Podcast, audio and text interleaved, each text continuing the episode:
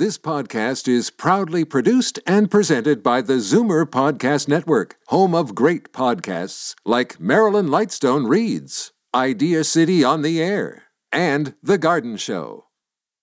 You're listening to an exclusive podcast of Fight Back on Zoomer Radio, heard weekdays from noon to one.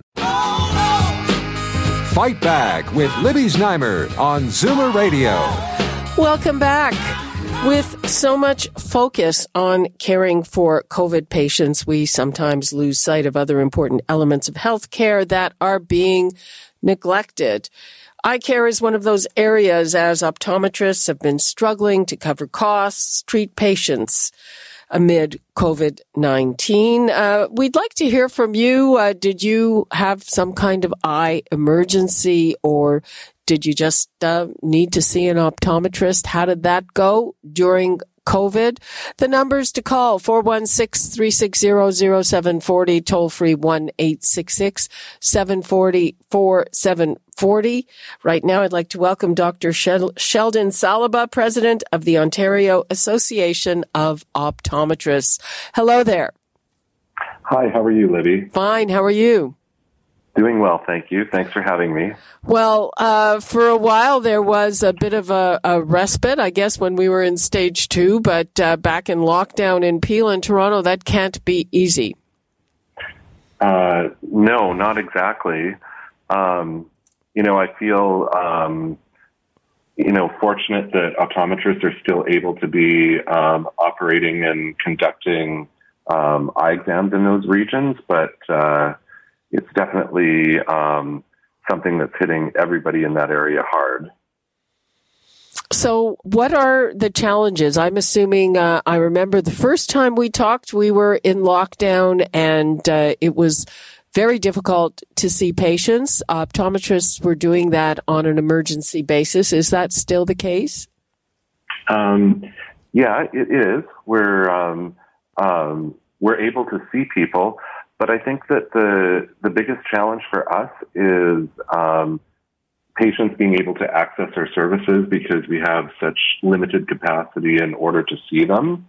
And when it comes to um, patients who are covered through OHIP, because of the funding gap being so big between what the government pays and what it costs us to, deliver to deliver the service, it really um, prevents barriers where we have to be careful in the amount of OHIP patients that we're seeing on any given day in order to allow our practices to be able to um, pay their bills and be able to survive in this environment.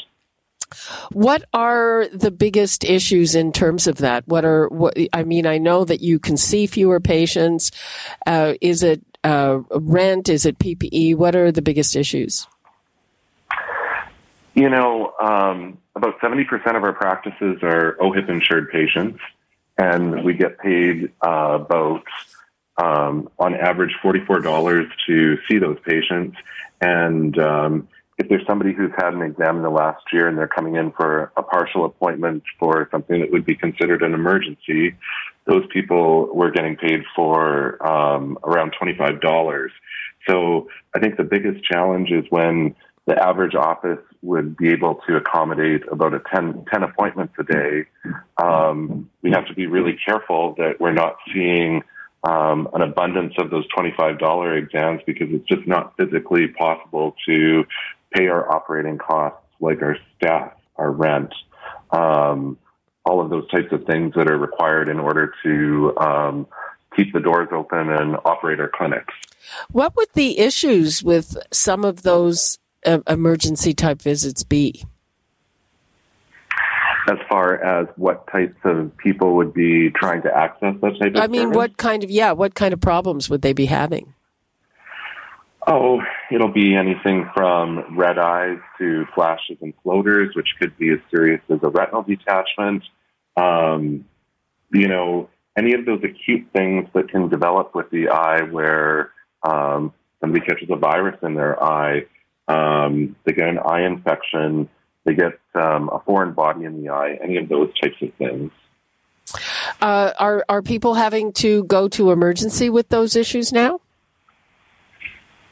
We try to accommodate um, as many as we can, but I think that there still are a lot of people that would have to access the emergency system because our schedules are so restricted and lots of offices um, will have long wait times. So, in order, it, it's very difficult for us to squeeze people into our schedules the day of because of COVID protocols, because um, it makes it next to impossible to maintain social distancing. Like everything that we're doing in our daily routine has to be very structured in order to keep people safe. So um, there is overflow where people aren't going to be able to access our services, and um, they would be need they would need to be seen by a different provider. What about virtual medicine? We've been hearing a lot about it. So, first of all, uh, is there a provision in OHIP for you to provide virtual care, and, and does it work for many things? Um, you know, we haven't been given the opportunity to um, to work with virtual care. Um, the government does have some platforms set up that provide um, for virtual care, but optometrists haven't been included in those um, in establishing those types of frameworks. So um, we are really sitting on the periphery. Um, so at this point in time, we don't have anything um, like a platform or a billing cycle to be able to provide virtual care. If we were going to provide virtual care, it would primarily be by um, a telephone appointment with a with a patient. Um, certain optometrists will have different um, vision, like um, like FaceTime or different platforms that are secure that they could actually look at a person face to face. As far as if it um, as it if it's um, a good care model. I think it's good in respect to um, be able to answer questions and manage things. Like there's some things that can be managed that way, but if you were seeing somebody who is describing symptoms of a retinal detachment, um, you know, I had a patient um, last week that I saw who was describing, um, you know, like this floater in his vision, and he came in and um, he was also diabetic, and he had a big hemorrhage that had bled into the inside oh, of the eye, and it was covering his central vision. Those types of things, you really have to see a person in in person because I needed to be able to determine if it was truly a retinal detachment or if it was related to his diabetes. Um, both of them being serious, and it required an urgent referral for treatment. Debbie in Pickering. Hi, Debbie. Oh, hi, Libby. Hi, doctor. How are you? Good. I, nice to meet you, Debbie.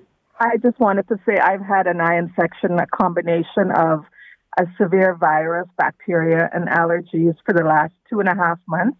And I've been able to see my optometrist in Ajax, who has been really wonderful. And I was um, eventually referred to an to um, a specialist in Vaughan um, I was on steroid medication for about three, going on four weeks, and it cleared up. But the very night I stopped the steroid medication, the next day the infection came back in the eye. Oh no! Yeah, it's been so so bad. My vision is blurred. I I'm having such a hard time doing my work on the computer, and I'm in the process of um, getting an appointment to go to to see the specialist once again. It's just something that has not cleared up. It's been so bad. But I just wanted to comment and say the care that I've received, I've had absolutely no problems, and it's been really wonderful. That's good to hear. Mm-hmm. Dr. Salaba? You know, I think she um, describes a complicated case where um, she requires multiple appointments um, in order to get resolution. There are some really severe viral infections that begin circulating at this time of year that can infect the eye. Um, the primary one being something called epidemic um, um, EKC, and it sounds like that's likely what she experienced. And I'm happy to hear that you were able to um, access care and be treated because um, it's uh, it's a terrible experience when people go through um, you know, something like that. Debbie. Yes. Sorry, Libby, go oh, ahead. Oh, no, I was just going to say thank you for sharing your story with us. Yes, I've been very happy. Thank you. And all the best. I love your show every day. Thank you so much. Thank you. Bye bye. Bye bye. Okay. Uh, the number is 416-360-0740, toll free 1-866-740-4740. And Dr. Salaba, tell me about your advocacy efforts. What do you need to be better able to provide care? Um, we really need the government to step up and um, look at the importance of optometry services and provide um, a sustainable funding model so we're able to continue to deliver primary care services. Optometrists deliver um, the bulk of eye care in the province. Um, in normal times, we would provide five to six million interactions across the province um, any given year. There are 2,500 optometrists spread out in all communities across the province. And um, when you get out into more remote remote rural areas and you start going into northern Ontario, um, the types of things like um, the previous caller was describing would be likely exclusively managed in house by um, optometry services. So it's very important that if um, the public want to be able to have access to these services in a timely fashion, that the government work with us. Um, we are seeing some early signs that the government looks like they are going to um, engage and try and look at finding solutions to this problem. And, you know, when people are going into their offices, we are asking them to sign petitions in offices when they're having their eye exams. And those petitions are going to their local MPPs. They're being um, read in the legislature and uh, they are gaining some traction. We had three of them read uh, on Tuesday um, in the in, in, the legislature, and it, it, really is helping provide um, pressure to make the government remain focused on. Um, they have to, even though we're having so many complications from COVID, there is still other um, general business that they need to continue to action on and uh, and fix. And um, you know, I just want to see a system that is sustainable so we can continue providing services to everybody. I would imagine uh, just uh, getting them to f- focus or, or even just take a, a, look at something that is not COVID is, is uh, not an easy job. It is not. So, you know, we're really relying on the public to um, stand with us and make their make their voices heard because when when they're doing something like that um, from the public perspective, um, politicians pay attention to that, and uh, it is really important for us. And for people who aren't um, seeing their optometrist in office to be able to sign a paper petition, um, we also have a website called SaveEyeCare.ca that people can go to and um, they can simply um, fill out an online form, and it will send a letter to um, the Minister of Health and the Premier and the other departments in the government that will be responsible ultimately for um, making these types of changes.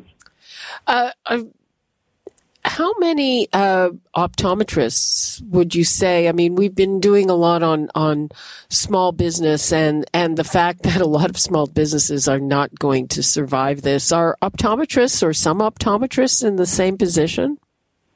Oh yeah, for sure. I've been hearing that um, the people that practice in uh, downtown Toronto, where all of the high-rise buildings are now empty. Um, those people are uh, really struggling.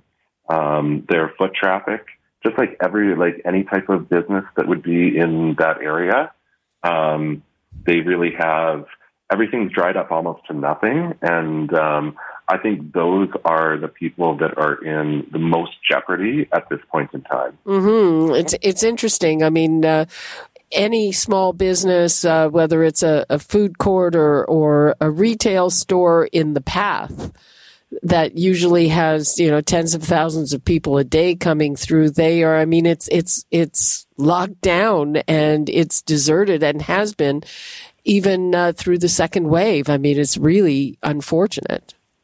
Yeah, I've heard they would normally have foot traffic of 20,000 people walking past on a daily basis.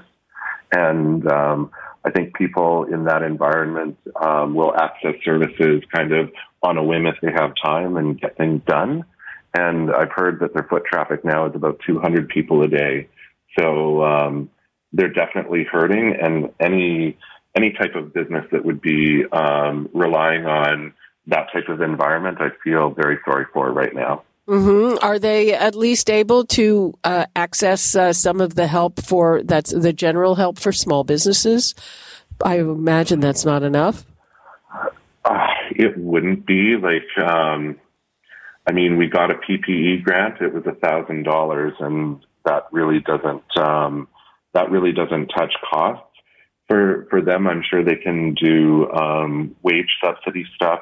I, I would assume that they would be able to apply for rent subsidy, although um, that program was initial for three months in um, after the first wave, and I know they have rejigged it um, at the federal level, but I don't believe that it's actually rolled out yet. Uh, it's so, just rolling out this week. Right now. Yeah. yeah. In, sure, going, there's going to be benefits, but um, I still don't believe that that is um, enough necessarily for people to be able to survive a prolonged period like this. Okay, let's take a call from Susan in Toronto. Hello, Susan. Hi. I've seen a specialist, and I'm not sure whether he's um, knowing the waiting period, but I've been di- I've been um, diagnosed with um, cataracts, and he's I have one more appointment. Um, but however, I think he's knowing the situation that he's sort of his hands are tied basically at some degree. Is that true or false? What What do you mean? Uh, you you you don't I've have been, okay. Yeah, I've been. I have cataracts. Yep. And I and basically he's he's trying one more thing, keeping me on the medication to see if it, I don't know. But it seems like he's um, prolonging it to a degree. You mean and I wonder if that's a you have to wait a long time? Is what you're saying? Basically, yeah. So, like I said, is he prolonging it, or is it the waiting period? As we already know that it's a long, you know, um, the situation at hand. I think this is what Dr. Salaba is talking about. Dr. Salaba. Yeah, like they would have um, limited re- resources uh, available to them in order to provide surgery, and right. There were wait wait times before we went into COVID, and those have definitely lengthened. Like I think people are looking okay. at a, a year, like year and a half. It's going to take a long time in order to um, filter through this backlog that's being created. Oh, great. Okay, re- that's what I, I assumed. Oh, yes, I assumed that already because it's almost been close to eight, nine, eight months, seven to eight months already, and this is that I've been told that I have it. And I said, let's go for the operation. And of course, he's you know, his I believe his hands are tied to a degree. Yes. Yeah. Well, uh, the the waiting times uh, were not short beforehand, and uh, now they're longer. Um, uh, How are you managing with it? Well, luckily, I'm still. I don't know how how long, like the degree of the severity of the cataracts, but I'm managing fine. But again, of course, it's my eyesight, and I'm worried about it. Right? Obviously. So I just want a general idea. Like now I can face him and tell him, okay, tell me the truth because he's not exactly telling me the truth. What's going on? He's telling me that you know this. I already know the situation from listening to your program, and it's hindsight that I, you know. But he hasn't sat down and said this is the situation at hand. Okay. And he, so I'm very upset. But on the other hand, I understand the situation but there's got to be some answer to this because it's my eyesight, right? Well, you like should everyone else's. press him for a date, even though it's not close. Susan, uh, good luck with that. Thank you. Okay. Right. All right. Um, we'll take one more quick one. Bill in Toronto. Hi, Bill. Hi. Um, I had cataract surgery, and uh, the ophthalmologist, the surgeon, uh, saw some issues going on, and he recommended me going to other doctors which ended up leading to heart surgery, which saved my life. Are, so, oh, how are you? Because we haven't heard from you. You used to call a lot, so you've well, been recovering. No, I'm doing fine, Livy. I just I, I consume many other media, so, so you know you, you, get a little bit of my attention. But uh, okay. uh, the uh, the fact that uh, restricting people's access to doctors is going to uh, hurt lives. Uh, I'm very fortunate. Th- this doctor at the East General Hospital, his name is Morrow and um, he's an outstanding man. And uh, you know, a lot of doctors wouldn't have found this, but uh, he uh, he's a good man. So we we need to see have more access to doctors, not be restricted. Okay, thanks for that, Bill, and good luck with that. Um, we are uh, just about out of time, Dr. Salaba. I mean, we've heard uh, results of people having to wait longer. Uh, what would you like to leave us with? You know, um, I think the the the last patient sort of pointed out the importance of things that can come from having your eyes examined, and um, I'd just like to encourage um, the public to to value these services and make sure that their elected officials know that they do, because this is something that they need to um, provide some of their time to and actually work to create a sustainable system um, to continue to help people. And, uh, you know, like I had said before, our website at saveeyecare.ca gives you an easy platform in order to do that. And if you're seeing your optometrist in your office, please sign those petitions. Okay. SaveEyeCare.ca. Dr. Sheldon Salaba from the Ontario Association of Optometrists. Thank you so much for being with us. Thank you. Okay, and that is all the time we have for today. Remember, Free for All Friday is coming up tomorrow, and there's a lot to talk about. And if you couldn't get in or there's something else you want to talk about, give us a shout tomorrow at noon. That's all the time we have for today. You're listening to an exclusive podcast of Fight Back on Zoomer Radio, heard weekdays from noon to one. You're listening to an exclusive podcast of Fight Back on Zoomer Radio heard weekdays from noon to one. You're listening to an exclusive podcast of Fight Back on Zoomer Radio, heard weekdays from noon to one. This podcast is proudly produced and presented by the Zoomer Podcast Network, home of great podcasts like Marilyn Lightstone Reads, Idea City on the Air, and The Garden Show.